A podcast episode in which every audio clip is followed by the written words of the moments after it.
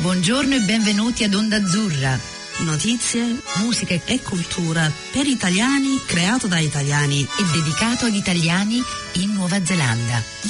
Passa il tempo, pensavo di andare molto Buongiorno a tutti e benvenuti a Onda Azzurra. Um, vorrei dire che sono tempi diversi, però sfortunatamente no. Um, oggi è un giorno particolare perché abbiamo un collegamento con Skype e non l'abbiamo mai fatto prima, per cui eh, mi dispiace se l'audio non è quello eh, di cui siete abituati, eh, però eh, perlomeno abbiamo un programma che sarà... Ehm, non voglio dire la parola interessante perché non sono tempi interessanti, sono un po' tempi misti che danno delle emozioni varie e di questo parleremo con una simpaticissima signora Paola Bellusci che è con noi oggi. Ehm, una piccola introduzione di Paola Bellusci. Eh, Paola Bellusci è una funzionaria dell'Istituto per il Commercio Estero che ehm, se dico bene è un'agenzia del governo italiano che aiuta le imprese sui mercati internazionali. Paola è stata una trade commissioner che è un, cioè, diciamo chiaro, è un pezzo grosso ehm, che è stata a LA, a Chicago e ultimamente eh, un posting di 5 anni a Seoul in Sud Corea, tornata da poco a Roma, cioè penso che sia stata a Roma ehm, quest'anno, un anno e mezzo. Per cui eh, Paola ha vissuto e ha visto tanti cambiamenti nel nostro mondo e una delle cose che eh, mi ero dimenticata però mi, di cui mi ha parlato stamattina, che lei, eh, questa è la sua seconda crisi, eh, una pandemica che ha vissuto quando ha vissuto la crisi del MERS ehm, in Seoul nel 2015. Per cui senza eh, andare avanti con questa grande introduzione però si vede che eh, sono molto contenta. Ehm, diciamo buongiorno che poi è buonasera in Italia alla signora Paola Bellusci. Buonasera. Buonasera a tutti, anzi buongiorno a voi lì in Nuova Zelanda. Sono felicissima di avere questa opportunità eh, per, per, così, per proporre a noi stessi una piccola capsula eh, di, di, di confidenza, di intimità e di riflessioni in un momento che è così complesso, così difficile, così doloroso ma che se sfruttato bene forse ci potrà aprire nuove strade in quello che pensiamo, in, nel, nelle cose che riteniamo importanti e nel modo in cui guardiamo sia il nostro prossimo, cioè le persone, e sia i fondamenti, eh, le cose importanti che reggono la nostra società. Quindi ringrazio la radio, Radio Onda Azzurra e ringrazio ovviamente la speaker Carla Rotondo e vi mando un abbraccio molto forte dalla parte opposta di, di dove vi trovate voi adesso. Grazie Paola. E poi una cosa che non ho aggiunto è che tu sei una regular qui in Nuova Zelanda perché ci sei già stata due volte, per cui non è che stai parlando con un paese che è proprio una fantasia, cioè tu hai vissuto un periodo qui in Nuova Zelanda eh, con i tuoi parenti per cui la conosci bene, conosci il nostro, il nostro modo di fare bene. Eh, conoscere è una parola molto grande, diciamo che ho sempre avuto un grandissimo interesse questo, per questo paese, prima di tutto perché è completamente all'opposto di dove siamo noi. E poi perché nonostante ciò ha delle similitudini pazzesche con l'Italia, a partire dalla forma, eh, da, dalla forma così so, sottile, allungata, questa striscia di terra.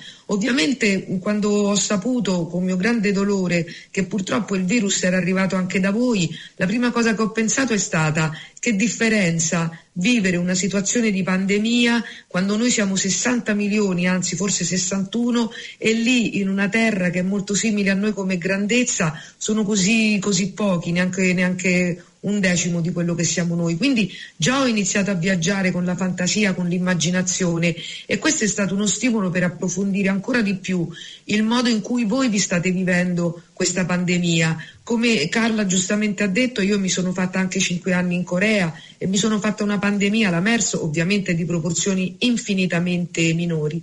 Però è molto interessante quando un, un fenomeno di questo tipo colpisce varie parti del mondo, in particolare varie parti di quel mondo che noi stessi abbiamo conosciuto per averci vissuto, per aver avuto delle relazioni vicine con quei paesi. Quindi in questo momento, insomma, al di là eh, di tutto quello che, che questa situazione sta provocando, sto riflettendo molto sulla maniera di vivere questa situazione da, da, noi qui in Italia, in particolare nel centro Italia, a Roma, nella capitale, e in Nuova Zelanda e negli Stati Uniti, altro paese dove ho vissuto, e in Corea.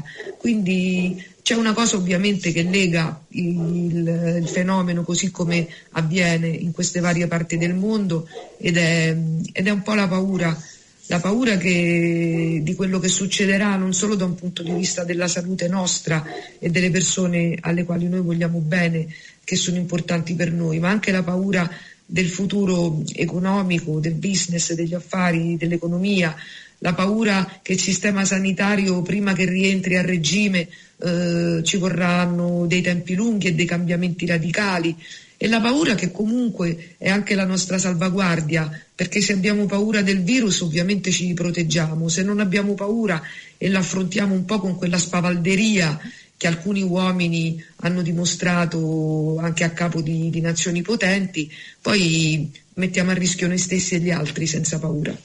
È giusto, sono parole sagge Paola e sfortunatamente anche io, non sfortunatamente però, fortunatamente anche io me la sento così.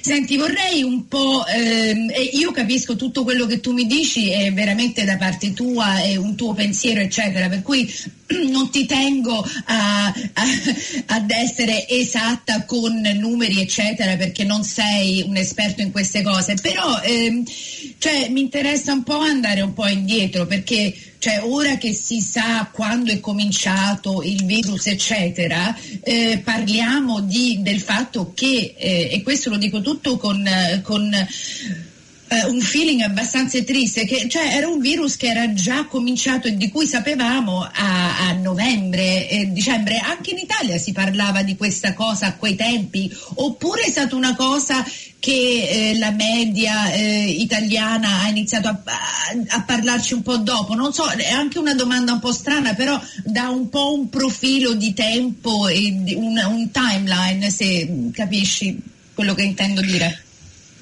Allora, andando indietro, sì, adesso anche da noi si parla di novembre-dicembre, però quello che io posso assicurare è che a novembre-dicembre gli organi di stampa normali, non quelli specifici di scienza e medicina, io non ricordo di aver sentito parlare eh, di questo virus.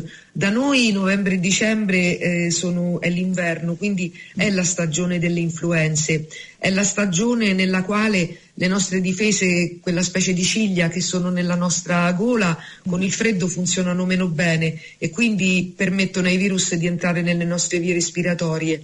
Per cui per noi è normale nella stagione fredda avere una recrudescenza di questi fenomeni influenzali. Però onestamente io, Paola Bellusci, a novembre-dicembre non ho, non ho sentito parlarne e mi ricordo di averne sentito parlare la prima volta fine gennaio, forse primi di febbraio, però per noi italiani era una cosa molto confinata, in una zona molto specifica della Lombardia, diciamo per capirci bene nell'area intorno a Milano, Bergamo, la, la Brianza, eccetera. E io tornando dal lavoro sentivo il giornale radio nella macchina e sentivo questa cosa che la zona era stata isolata, che c'erano state delle chiusure e mi sembrava una cosa così strana, però non avremmo mai immaginato che sarebbe arrivato in tutto il paese con tanta violenza e con una violenza ovviamente maggiore in questa regione che ho, che ho appena citato. Poi mi ricordo a un certo punto di aver preso un aereo per andare in Puglia in un viaggio di lavoro, era il 20 febbraio e mi ricordo di essere sbarcata a Brindisi e che mi hanno preso la temperatura, mi hanno misurato la febbre nell'aeroporto, anzi già la settimana prima tornavo da Mosca, tornavo dalla Russia, era il 13 febbraio e arrivata a Fiumicino mi hanno misurato la febbre per me non era strano perché abituata all'Asia, quando sbarchi dall'aereo in Giappone, in Corea, è così normale che passi sotto un arco che rileva la tua temperatura. Così come per me che ho vissuto cinque anni in Asia, vedere le persone con le mascherine oppure vedere questa esortazione a indossare la mascherina non mi sembrava niente di così strano perché in Asia non appena fai uno starnuto o un colpo di tosse, la prima cosa che fai ti metti la mascherina. Se tuo bambino va a scuola e ha la tosse, tu lo mandi a scuola con la mascherina perché così non infetta gli altri. È una scena così normale vedere le persone protette. Quindi all'inizio io ero un po' mm, così, non mi sembrava grande, questo grande fenomeno anormale.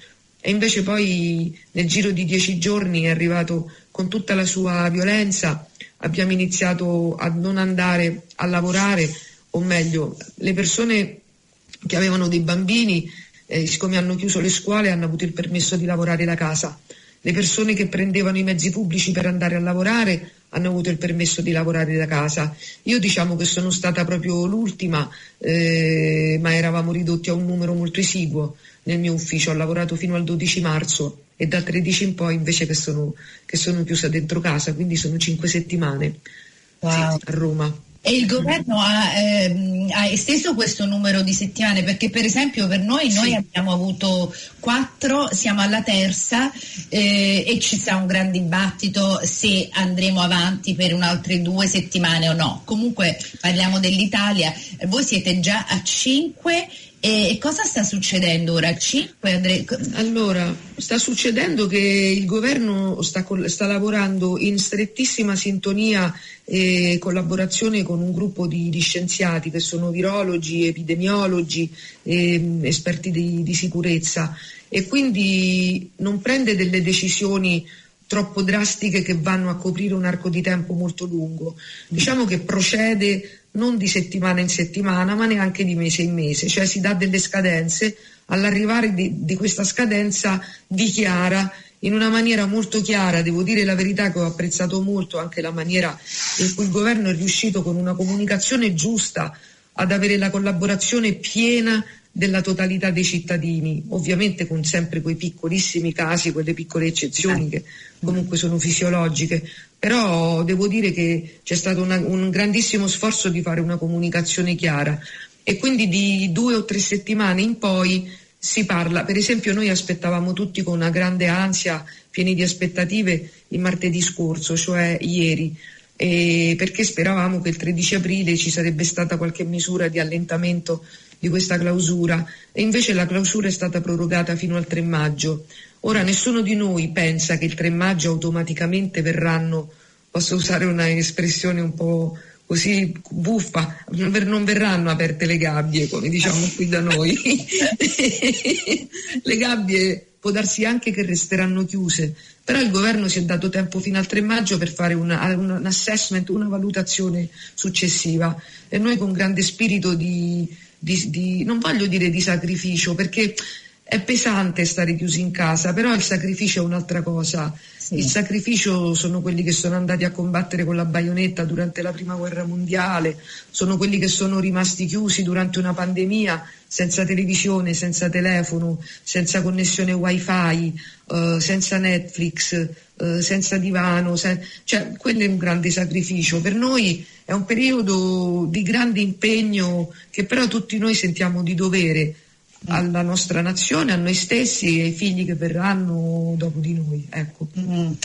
Lo sai una cosa, cioè mentre parlavi stavo pensando di come, di come un paese viene ehm, visto dal, dal, dal, dal, fuori. E le poche cose che abbiamo visto all'inizio quando si iniziava di parlare alla Lombardia eccetera eccetera sono quelle cose che ormai saranno cose famose e si ricorderanno sempre, erano gli italiani che, eh, che mm, cantavano fuori ai balconi, la musica eccetera. E mi sa che proprio questa cosa cosa qui eh, ci è entrata nel cuore, infatti noi la stiamo vivendo, cioè stiamo vivendo questa storia dell'Italia con una grande emozione, con una grande tristezza, però eh, sono anche contenta che dici che il vostro governo ha comunicato chiaramente, perché questa era una cosa di cui noi no, per esempio non abbiamo idea. Il nostro governo ha comunicato in una maniera, eh, devo dire, questa è la mia opinione, eh, una maniera molto chiara. Infatti noi abbiamo avuto proprio ehm, quattro livelli, eh, ci hanno spiegato a che livello stavamo, poi quando tolgono raggiungono un livello a riscendere, cioè quando aprono, aprono le nostre gabbie.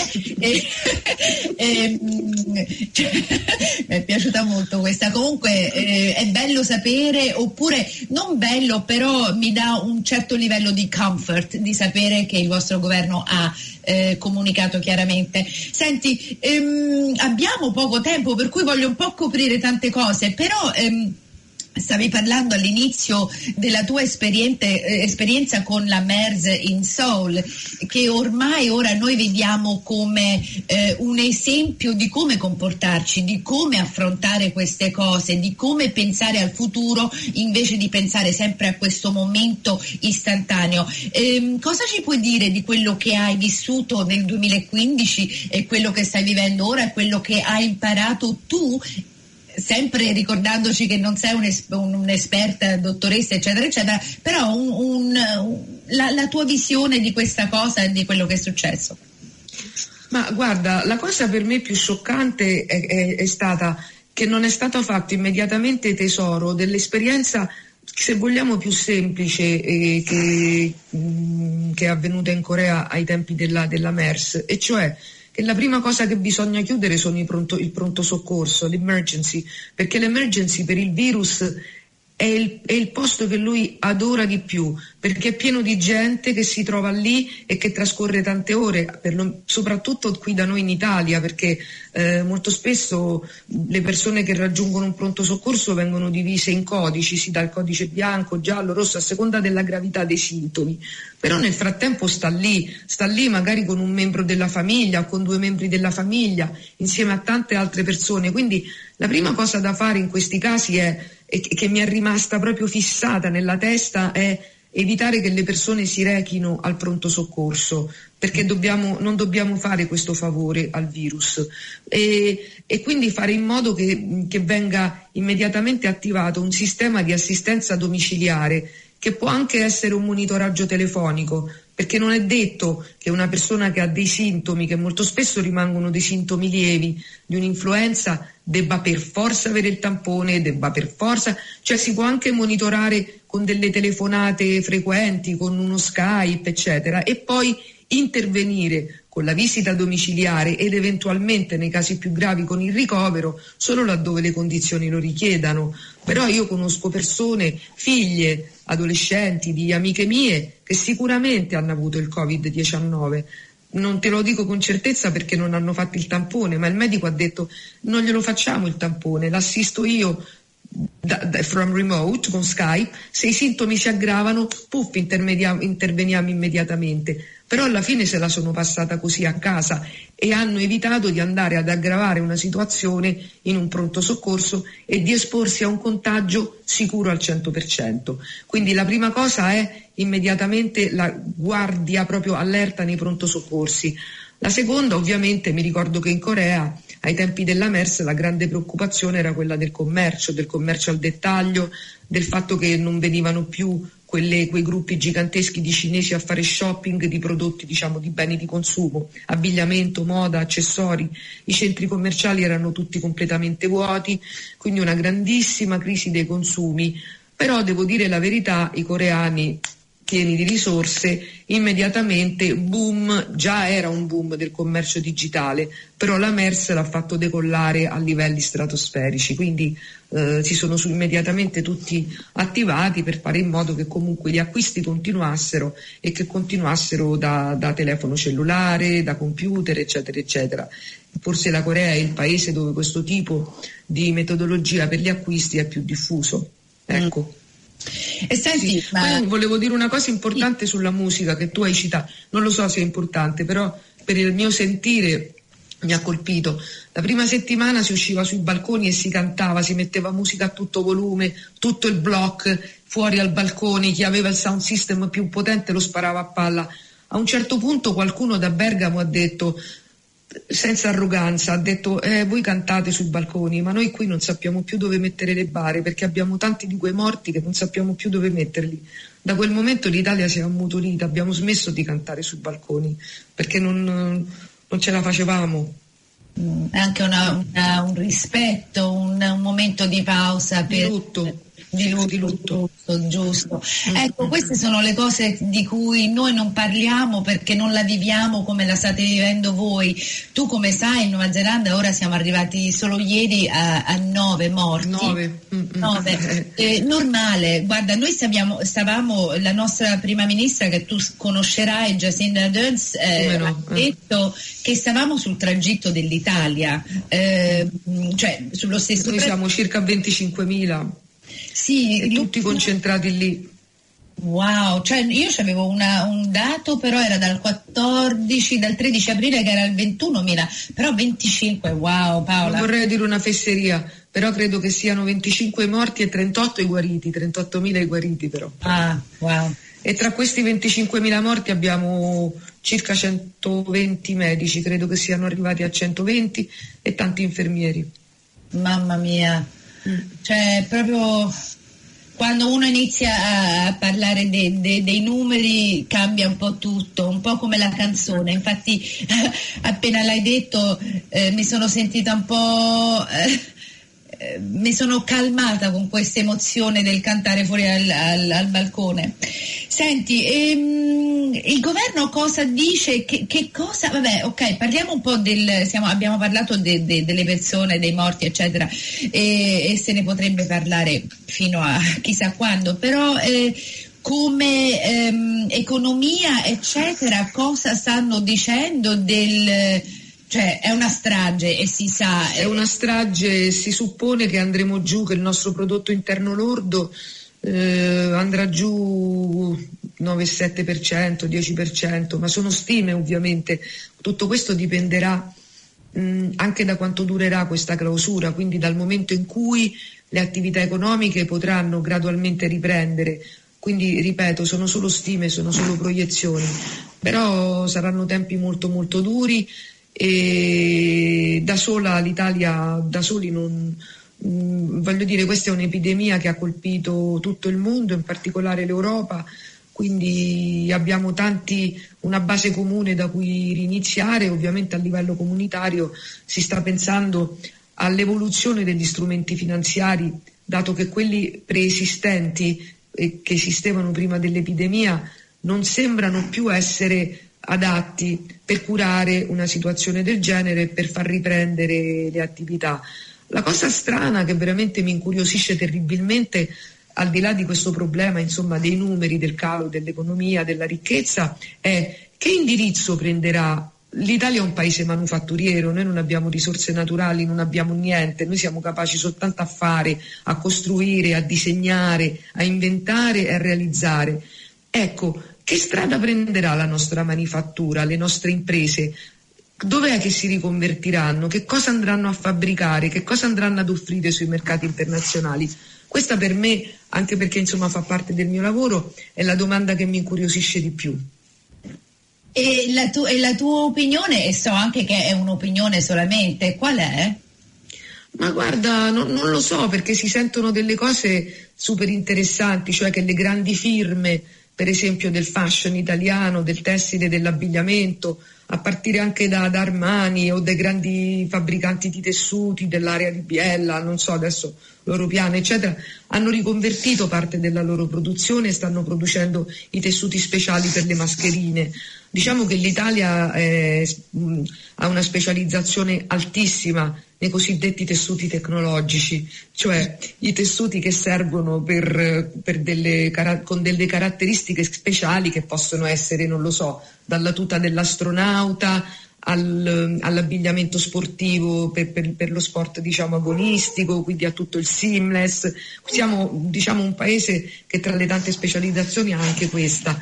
Quindi sarà interessante, eh, riprenderemo probabilmente a fabbricare anche strumenti medicali eh, che tutto sommato sono tradizionali perché anche un respiratore Mm, non è che it's not exactly rocket science come si eh, dice no? quindi ce la possiamo fare. Ah, oggi sentivo che la famosa fab mm, mi pare la Ferrari oppure un'altra casa automobilistica di macchine dalle alte performance ha riconvertito una parte per, per la produzione di respiratori. Quindi sarà molto interessante sarà molto interessante capire in quali zone dell'Italia questi nuovi cluster sorgeranno. Questa è la cosa che mi incuriosisce di più anche a noi incuriosisce tanto anche della Nuova Zelanda, noi stiamo parlando molto dell'agricoltura eh, perché abbiamo così tanto qui e abbiamo tanto e abbiamo l'opportunità eh, basta che facciamo le cose per bene, abbiamo l'opportunità di, di, fare le cose per bene, di non chiamarci solo green, come nome, però green come proprio eh, come etica, una cosa importante. E sarà, saranno mm, anni e anni proprio interessantissimi e vedremo tantissime cose cambiare. E devo dire la verità, spero che cambiano, perché a dire la verità come stavamo andando il nostro tragitto non era eh, una cosa che dava speranza. Eh, non sto dicendo che eh, non, non, sto facendo quegli statements per dire che la natura si sta incavolando, però sto dicendo che veramente questa è una pausa che ci dobbiamo prendere e riflettere su quello che vogliamo essere, eh, di quello che possiamo essere, sapere quello Guarda. che... Eh, la natura Ah, si sta riprendendo in una maniera fantastica, si sente veramente il respiro del pianeta. Roma, insomma, che è una città, è una città abbastanza grande. E l'altro giorno una mia amica che abita a Trastevere, un quartiere che diciamo che è abbastanza basso, è allo stesso livello del fiume, mi ha detto Paola, non solo ho visto dei topi, che sono riusciti di nuovo i topi, ma i topi stavano giocando per strada, cioè questi topi non hanno più paura dell'essere umano. Prima è uscito un topo, poi ne è uscito un altro e poi è uscito il figlioletto e questi topi giocavano col piccolino, cioè si sono ripresi rimpadroniti della strada, non hanno più paura di noi. Ho visto un video sempre sul lungotevere di una mamma anatra con tutta la sua fila di piccolini dietro che la seguivano sul marciapiede del Lungotevere, che normalmente è l'inferno di clacson, scarichi di macchine, motorini, rumore, puzza, di tutto, smog. E le anatre si sono riprese il marciapiede. Uh, un altro video della Versilia, che è una regione in Toscana dove c'è la spiaggia e il mare, un capriolo che giocava sul bagnasciuga su una spiaggia della Versilia. Sono cose interessanti, insomma, vedere come la natura ci mette una settimana, due e poi pian pianino occupa gli spazi che che noi forse gli abbiamo rubato con un po' troppa arroganza, ecco. Mm. E questo è il bello, cioè il bello possiamo solo vederlo in questo, proprio il fatto che questa piccola pausa dà anche un'opportunità a quelli a cui abbiamo rubato così tanto. Sta succedendo anche qui in Nuova Zelanda che poi noi abbiamo molti animali, eccetera, però qualcuno mi ha detto l'altro giorno che giù a Queen Street, che è il nostro centro commerciale di Auckland, hanno visto un piccolo uccellino che si chiama il fantail fantail. Cioè, mm-hmm. se ti puoi immaginare un fantail. Ne ho uno qui appeso mio, sul mio muro di fantail, di ceramica però, eh? non pensa, vero. Pensa un po' che questi, questi, uccellini ora stanno nel centro commerciale, cioè è una cosa non veramente fantastica. È bello poter parlare di questa esperienza che abbiamo avuto tutti con un po' di eh, positività, eh, diciamo. Senti, comunque è stato super interessante, abbiamo pochissimi secondi per poterti ringraziare dal cuore e vorrei chiederti se lo possiamo rifare perché sarebbe interessante vedere in 3-4 mesi dove siamo e rivedere da quale punto ci siamo lasciati a, a che cosa stiamo facendo e vedere un po', fare un po' un, un balancing, vedere a che punto siamo arrivati eh, sia voi in Italia che noi qui. Per cui Paola sei stata veramente fantastica, piena di informazioni e mm, ti ringrazio dal cuore eh, e da tutti i nostri ascoltatori qui a Auckland e alla prossima, fra un mese o fra tre mesi, ok? Perfetto, fa, il tempo è volato, è stato veramente molto interessante questo confronto e sarò molto felice di fare un piccolo check tra qualche mese per vedere a che punto stiamo e dove stiamo andando e con tutto il mio grandissimo affetto, amore e ammirazione per la grande Nuova Zelanda che spero di rivedere non appena ci permetteranno di viaggiare ancora, eh, volevo dire non appena apriranno le gabbie. e ti aspettiamo con braccia aperte. Ok, grazie Paola. E, mh, mm, grazie, a, grazie, a, tutti e vi ricordiamo che la trasmissione di oggi è stata sponsorizzata dai MESCI, il Ministero degli Affari Esteri e dalla Cooperazione Internazionale. Baci a tutti voi, restate a casa. A casa, io resto a casa. Un bacio a tutti. Grazie, grazie tante. Saluti, ciao ciao.